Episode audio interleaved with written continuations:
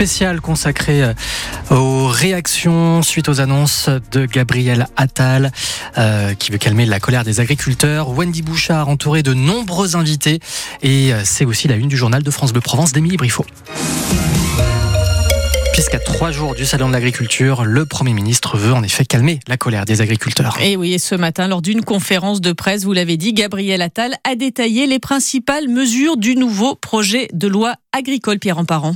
Gabriel Attal veut placer l'agriculture au rang des intérêts fondamentaux de la nation. Il veut que l'on mange français avec une conférence des solutions sur la restauration collective d'ici avril et une nouvelle loi Egalim d'ici l'été. Pour mieux tenir compte des coûts de production des agriculteurs, il veut les associer aux négociations commerciales entre industriels et grandes surfaces où se décident les prix de vente. L'agriculture est un secteur en tension, dit Gabriel Attal. Il va donc faciliter la venue de saisonniers étrangers. Sur les pesticides, on n'utilisera plus le NODU, cet indicateur de mesure français, mais celui de l'Europe, tout en maintenant l'objectif de réduire de moitié les pesticides d'ici 2030. Le nouveau plan Ecofito sera prêt pour le Salon de l'agriculture. Enfin, le Premier ministre assure que 62 engagements ont été pris, 100% des chantiers ouverts et que plus de 99% des aides européennes de la PAC ont été versées. Et le syndicat agricole majoritaire, la FNSEA, salue des avancées certaines, mais attend toujours un calendrier clair de la part du gouvernement. Alors selon vous, ces mesures satisferont-elles les concernés, les agriculteurs? Wendy Bouchard dans Ma France vous écoute juste après ce journal. Donc dans quelques instants, vous pouvez nous appeler au 0810 055 056. Alors que les vacances scolaires commencent samedi, chez nous, un soulagement pour euh, les voyageurs de la SNCF malgré la grève des aiguilleurs vendredi et samedi à la l'appel de Sudrail, le trafic des trains grande ligne devrait être quasi normal.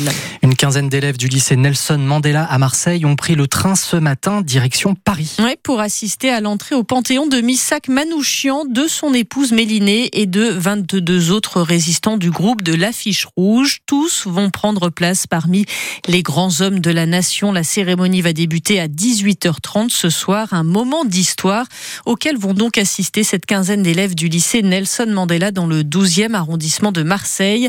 Yvan Planteil, vous avez assisté à leur dernier cours avant de prendre le train et ce cours portait justement sur Missak Madouchian. Le brouhaha s'estompe rapidement quand Rose Guiragossian professeur d'histoire géo, s'avance, lance son cours sur Misak Manouchian un travail à effectuer là-dessus. et sur l'affiche rouge qu'ils étudient depuis plusieurs semaines. Alors parle-moi de cette affiche rouge.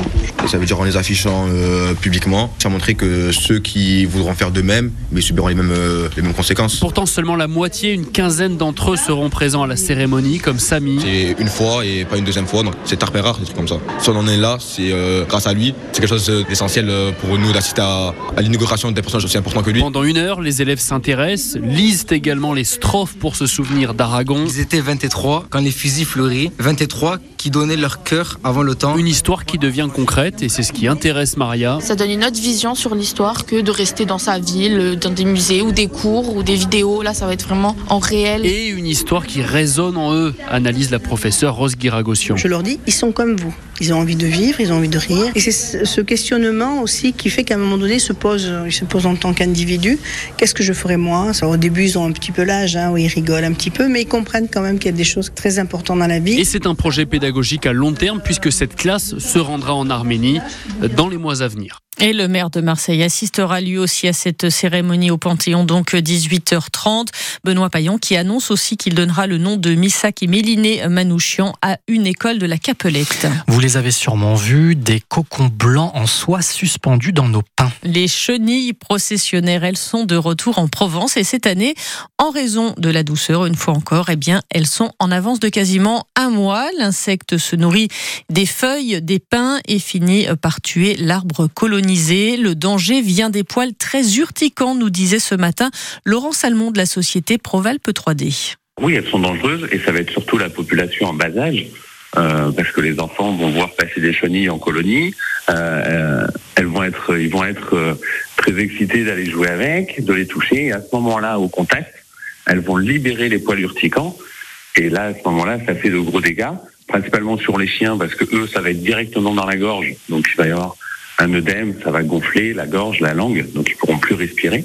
Et ensuite, bah, les enfants, ça va être, ils vont être euh, piquer en fait par ces poils et c'est tellement urticant qu'ils vont se gratter, se gratter. Si on ne les embête pas, elles ne euh, sont pas dangereuses. Les animaux particulièrement vulnérables, donc selon euh, cet expert, le chien de Fabrice a justement été victime de ces chenilles. Mon chien a bu dans une flaque d'eau et dans cette flaque d'eau, il y avait des chenilles mortes. Donc euh, la réaction du chien, c'est qu'il a triplé de volume, la tête, la langue, le museau, enfin tout a gonflé. Donc après il s'est étouffé, quoi. hein. La langue était tellement épaisse qu'il pouvait plus respirer. Donc nous on a été en urgence au vétérinaire pour euh, voir ce qu'il fallait faire. Donc les lui a fait des piqûres, lavage de la langue à grande eau avec un tuyau simplement. Et puis il m'a dit bon ben où ça passe ou alors il faudra couper la langue. Et heureusement ben, le chien il, il a récupéré. Et parce qu'on était dans le Gers, il a léché un bocal de foie gras, donc ça nous a fait bien plaisir que ça a dégonflé euh, aussi rapidement que c'était venu quoi. Donc on a eu, on a eu peur c'est sûr. Le témoignage de ce Marseillais au micro France Bleu Provence de Fred Chapuis. Et on rappelle les conseils. On ne touche pas les chenilles ni les nids. On ne fait pas sécher son linge en- extérieur et prendre une douche en cas de contact. Peut-on vraiment tout renverser en 72 heures? Eh bien, c'est la conviction de Jean-Louis Gasset, le nouvel entraîneur de l'OM, appelé en urgence pour éteindre l'incendie au club. Le nouveau coach sera sur le banc, donc demain au Vélodrome pour le match retour des 16e de finale de l'Europa League à 20h45. Il reste d'ailleurs 1000 places à la vente. Et ce match, on en parlera dans 100% OM ce soir sur France Bleu. Sur France Bleu.